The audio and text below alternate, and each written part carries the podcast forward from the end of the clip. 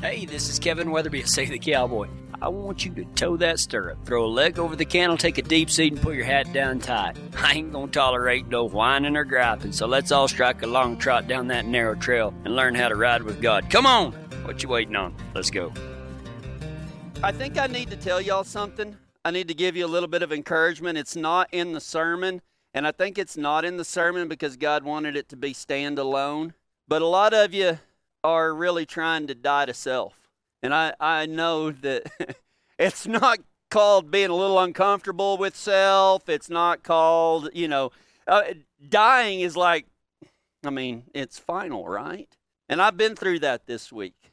I, I, I kind of call it success letdown a little bit because the conference was so amazing but afterwards is is when the devil when you when you're way up here that's when the devil wants to attack you. And so all week long and i know it's not me i've heard some other people that uh that maybe this week has been a little rough on you but i want to tell you that it was rough on me too and i hung in there. I, wa- I wasn't perfect but i was dang sure better than if i would have just let myself go. So if you are one of these that are uh, just struggling you're trying to follow Christ. It, it, it, you know that's the way you should go. God has instilled that upon your heart. Man, don't give up. Don't give up. You can do this. And you know what? We need God and we need His strength, and His strength comes uh, most evident when it is very difficult. So if you've been struggling this week, or or maybe there's just an uneasiness in your spirit, man, keep it up. Don't give up. Keep going. If you want to follow along, we're going to be in Numbers chapter 14. Get your phones out if you want to use your phones. Get your Bibles out if you want to do that. So, uh, I've told this story before. I just don't know if I've told it on stage. And everybody's just going to have to be an adult and just find humor, okay? it's pretty bad whenever you got to preface a story with that.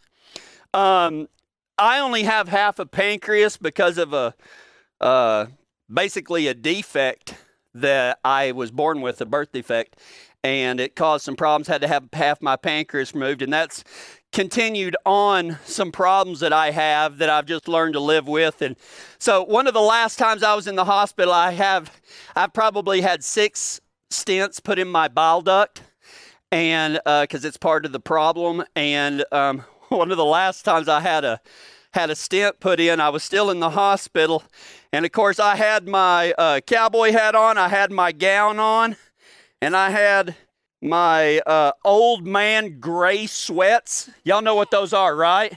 You, you, man, you, you ain't man. If you ain't if you're a man and you ain't got them gray sweats, go get you some. Okay, it's masculine. All right. So I had one of them old man gray sweats on, and Anyway, I've walked out with my IV pole because nothing is sexier than an IV pole, right? So I get, thank you, Blake. Uh, anyway, I'm I'm walking outside because I'm just about to have a yeah I'm about to have a runaway, laying in bed, and because I'm I'm hurting, but I'm fine, right? Because cowboys learn to live with pain, but they won't let me go yet. And so anyway, I walk out of my hospital room, pushing my pole and I look over and there's this young, young, probably physical therapist or a physical therapist aide or something helping this elderly woman. And it looks like she's had back surgery or something because she's got this big brace on and, you know, she's got the walker and she can barely go anywhere and you can tell she's really struggling. So I thought I'd offer her some encouragement. So I pulled up along next to her and I said, Hey, she stopped, she looks up at me and said, You want a race? she looked back down, took a deep breath, and I thought she was gonna, you know, get on to me or something. She looked back up, me, up at me and she goes, Cowboy, we can do whatever you want to do. I laughed so hard and I gave her the biggest hug and I said, You lifted my spirits. And she said, You lifted mine too, cowboy. And anyway, I got to be friends with her. Just we would walk together. And like, it's amazing that an 85 year old woman made me feel like a man, right? Look at me, right? Wow. Sometimes something is said just makes you feel good, right? Even if it's made in jest, man, because every man out there likes to feel like a man. He likes to feel masculine, right? It's built into our DNA. Actually, it's who God created us to be. But I wish that I'd heard said about me what God said about another man in the Bible. Today we're talking about uh, masculine integrity. And it comes from our Bible study. We're doing a Bible study right now by uh, John Eldredge, Wild at Heart. And it was in the study guide. It was nowhere in the Bible study itself. It was just in the study guide for leaders. And there was two words in there and it said masculine integrity. And for some reason, man, God is just speaking to me through that because in the world today, there's an attack on on real masculinity. You know, guys and I know you. I know the same. I feel the same way, man. If you try to be a man, somebody says that you're toxic. Then if you try to be a nice guy, you're wishy washy or you're lotiony handed. We can't win, guys. But I think that what God is leading you men, you fathers, you brothers, you uncles, you grandparents, whatever you whatever title you have, God is calling us to be masculine but with integrity. With integrity. In Numbers chapter 14, verse 24, this is what God says about a man. And at the end of my life, I hope that God would say something similar about me. And it is full of masculine integrity. My servant, Caleb, not you. I mean, you, you probably fit this too. I'm not thinking, but I was I was watching him, and when I said it, he looked up. He wasn't. He was on Facebook before that, but now that I'm talking about, not really. I'm joking. He woke up. Yeah, he's been with 150 horses for two weeks. Uh, my servant Caleb has a different spirit and follows me wholeheartedly. Man, wouldn't you like God to say that about you? He said, my servant Caleb has a different spirit and follows me wholeheartedly. Man, that is that is a man's man cuz you know we think about a man after God's own heart. Yeah, that God said that about David, but God didn't just reserve compliments to men. It wasn't just with David. It was even with Caleb. My servant Caleb has a different spirit and follows me wholeheartedly. What can we learn about what God wants from men from the life of a slave turned leader of Israel? The story of Caleb. Let's go through it. Very first thing that God says is, My servant. My servant. Chosen to be, who was Caleb? Caleb was chosen to be one of the 12 spies, okay? And so if you're not you know, real keen on biblical history, that's fine. That's why we're here, is to teach that. And so basically, what happens is the story of Caleb comes after the Exodus, after God uses Moses to bring the people out. And a lot of people, you, you may learn something with this, even you old hands. Did you know that when they crossed the Red Sea, 11 days later, they arrived at the promised land? And that's when the 12 spies went in. 11 days after crossing the Red Sea, they made it to the promised land. And God asked each tribe of Judah, Israel, Ephraim, you know, so on and so forth, to send one person in to represent that tribe to scout out the promised land. Caleb is chosen by the tribe of Judah. He's chosen to be one of the 12 spies sent into the promised land to scout it out. He was one of two slaves to make it to the promised land because, see, what happened is uh, when they came back, they all went their separate ways. When they came back, only Caleb and Joshua, Joshua was out of the tribe of Ephraim, they're the only two that said, Yeah, this land is amazing. Let's go get it. Because the other 10 were like, the people are too big, they're too mean, their cities are too fortified. There's no way we can do it. And it kind of sounds like this argument, right? But a lot of people don't realize that the argument became so bad that Moses and Aaron and Joshua and Caleb basically had to go to the tent of meeting where God was, and God had to protect them from the rest of the Israelites stoning them to death. You want to talk about ungrateful? 11 days ago, you were a. Uh, a slave in Egypt. You have seen all the plagues. You have seen uh, the angel of death come in and kill the firstborn of everybody that didn't worship God, right? And 11 days, you saw the, uh, the Red Sea part. I mean, my gosh, only 11 days later, after seeing all of that, they're like, no, this is too much for God. But not Caleb, not Joshua. And then what happened? 11 days after crossing the Red Sea, God became angry with the Israelites and was going to kill them all, but Moses interceded. And for the next 40 years, they wandered in that same area. It only took them 11 days to cross. And Caleb was still a leader. You know, a lot of times a joke between me and Ty and Mitch and Blake and Sarah and everything is like, Can't you see what I'm doing for you, God? Well, we don't hold a candle to what Caleb went through. Caleb did exactly what God wanted him to do. He was faithful, he was all of this, and then he came back and it all went to crud. 40 years. Caleb was 40 years old. He spent the first 40 years of his life as a slave. He spent the next 12 days, or yeah, 12 days getting to the promised land. He goes and he goes to the promised land. And then he has to spend 40 more years going through the, de- uh, the desert.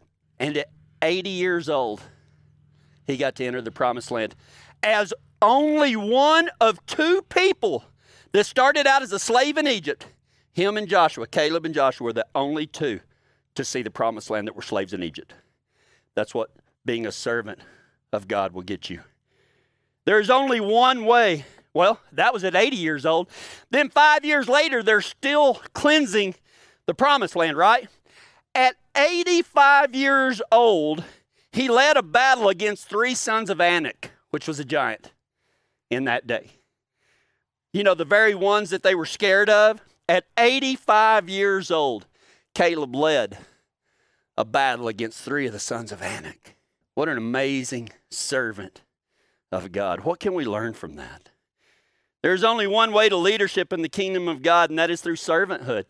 At no point during all of this, I mean, obviously Caleb was a servant of God. He put, he was a leader of his household. He put the blood of the lamb over the doorpost so him and his family survived. Blah blah blah. He goes through here every single minute of Caleb's life. He was a servant to God. See, you can't be a true leader of people without being a servant of God because God is what gives us the strength to lead. God gives us the wisdom to lead. And men, you have been called to lead. You are the, you are the head of your household. But are you a servant of God? Because only that will unlock that leadership potential that is hidden inside every man. No matter how many we lead, the important part is serving God and doing what He says to do. No matter how scared we get, no matter the odds. Because, see, guys are really good at fighting battles that they think they can win. Are you good, men, at fighting battle, battles that God said you would win? See, that's what I talked about earlier the dying to self part. See, we need God in our lives to help us because we can't get there, guys. Your true potential will never be found on your own. Only in being a servant of God. See, masculine integrity is found in serving those that we lead instead of trying to get someone to do what we want them to. See, leadership isn't about bossing people around, leadership is about being a servant. And I'm so proud that here at Save the Cowboy, we, we are raising up servants. I cannot, just, just glancing through here, I mean, without without even pointing fingers, I can see servant after servant after servant after servant after servant after servant after servant that has dedicated their lives to serving God, even if it means leading others. We never, if you want to become the man that you want to be, guys, if you're ready to start becoming, to grab on to the promise that God has made to you, men, it happens through servant leadership, not authoritarian not look at me leadership. It's how can I do this for God, for the people that He has put in my life. My servant Caleb has a different spirit. My servant Caleb has a different spirit. What was what was different about Caleb? Well, I mean, we've danced around it the whole time. Number one, he was, and I'm not saying just for the sake of lists, number one, he was courageous. Went into a land of giants to spy, was nearly stoned with Moses, Aaron, and Joshua for wanting to go into the promised days 11 days after crossing the Red Sea. When God said go, Caleb never said no. Would that be something that God says about you? When I say go, my servant never said no. When I said go, Caleb never said no. Will God say that about you? When God said go, did you just go or did you need to pray about it? Isn't that funny how we use uh, something as powerful as prayer to think about whether we're going to do that for God or not? Listen, you don't have to pray about doing what God tells you to do. You know, well, God wants you to do this. God wants you to love your neighbor. Well, I'm going to have to pray about that. No, you don't. You don't have to pray about God, something God's already told you to do. well, you see how that works out for you. and, and I know what you mean. I know what you mean. Sometimes it is hard. And maybe we have to pray for the strength to do that, but we don't have to pray on whether we're supposed to do that or not. We absolutely must be courageous if we are going to have a different spirit. The other thing is, he's forgiving. He's forgiving. Caleb was. He was a different spirit. I mean, think about it. You want to talk about an I told you so? If anybody in the world had an I told you so, it was Caleb. I told y'all we should have gone over there. We could have been done by now. Right? But no, Caleb still continued to serve for 40 more years wandering in the desert. He still continued to serve his God, his leader Moses, and even his own tribe of Judah. That takes some forgiveness because I think I think I might have been a little bitter, to be honest with you. I think I'd have been a little bitter. But you know what else was different? It wasn't just that Caleb was courageous, it wasn't that Caleb was forgiving, it was that he was faithful. He was faithful. He believed what God said and never let any obstacle stand in the way of that. Man, he believed God. And guys, if we're going to be that, if we're going to be that man that God intended us to be, we must be courageous. We must be forgiving. And we must be faithful. Maybe I should have said fearless, forgiving, and faithful because that's three F's. That's easy to remember. Right? Faithful. He believed what God said, never let any obstacle stand in his way. You know, all of the people that you can read in Hebrews and the things as they say, hall of faith, man, all of those people, if they didn't do one thing else good, you know what they did? They believed what God said. If you're ready to take that next step, guys, when you think that that quite possibly that you might be called to something more than you are right now, it will take courageous. It will take courage. It will take forgiveness because you know what? God forgives us, so we forgive others. And that ain't easy. But we must be faithful. We must know what God wants is best for us, even unto death, to realize the path that He's laid out for us. Masculine integrity is found in being stronger than mere might. This strength is found in the courage, forgiveness, and faithfulness of somebody. Because wouldn't you want God to say that to you? My servant has a different spirit and follows me wholeheartedly. Is that who you want? Isn't that, isn't that who you want to be? My servant Caleb has a different spirit and follows me wholeheartedly. What does that look like? What does it look like to follow somebody wholeheartedly? Let me ask you a question. We live in the greatest country in modern times, full of opportunity, full of every, I mean, the, so much freedom that people are hanging themselves with it, basically, right? They have forgotten about God. But we live in one of the greatest, most profitable countries that has ever been on earth. And we worship God during it, right? But could you worship Him still if you were a slave your entire life? Where manual labor, where people were dying at 25, 30, 35 just from sheer hard work? Could you still worship and follow a God that allowed that in your life? Caleb did. Could you stand your ground? Could you stand your ground against millions of people just because you believed God? Because there was millions of Israelites, right? That came out of Egypt. There was millions of them. And yet here is Caleb and Joshua basically standing up to the entire Israelite nation besides Moses and Aaron and saying, "No, we can do this when millions said no." Would you cave into peer pressure? Or could you stand your ground not because you believed it, but because God said it? That's somebody that follows God wholeheartedly. Would you lead a battle when you're over 80 years old because you were still doing what God asked you to do? Or are we tired now? well, I've y'all know how I feel about been there, got the t-shirt, been there, done that, got the t-shirt. Ain't no t-shirts in Christianity.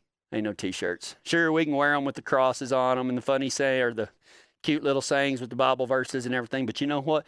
We are not done until we leave this earth. Caleb followed God wholeheartedly, not just when he was young and a slave, not just when he was wandering in the desert, not just when he stood up to 80 people, but he still wasn't done yet because God had told him to go in and take possession of the land that he had been given. Right? My gosh. How would you like it if God said, My servant has a different spirit and follows me wholeheartedly? Man, if this doesn't reach into your craw and tug on something that you know's been there, we need to talk because God does want something more for you. He wants something mighty for you, but you can't have it unless you become a servant of His. You can't have it unless you have a different spirit than that of this world. And guys, listen, I'm telling you, man, one of the worst things that y'all can do for your souls, man, is to try to live in the kingdom and the world at the same time. Trust me, I've tried it. It don't work. It will lead you away from God. So if you've been having one foot in and you know trying to keep one foot in over the line of heaven and then keeping most of you over here in the world, if you ain't all over the line, you're not you're not over the line at all. You were meant for something more than you are right now. And I know a lot of you's come a long ways, but we all still have a long ways to go. See, masculine integrity follows God to his promises and takes possession of them. How many promises has God fulfilled in your life? Isn't it time to follow God to his promises? God didn't bring the promised land to them, he brought them to the promised land. And you're on a journey too. And some of you feel like slaves right now. I know you do. Some of you, man, you, you, you, came in here and you and you gave it your all, right, for a little while, and you came back and you were fired up, and then nobody really noticed what you were doing. Nobody saw the sacrifices that you made, guys. So you went back out into the desert. But it's time to come back to the things that He has promised you men. And He's promised to raise y'all up to be servants, to have a different spirit, and to follow God wholeheartedly. And if I haven't convinced you, men, that this is important, let me give you one last little nugget that might encourage you. Everybody, anybody ever heard of the judges of Israel?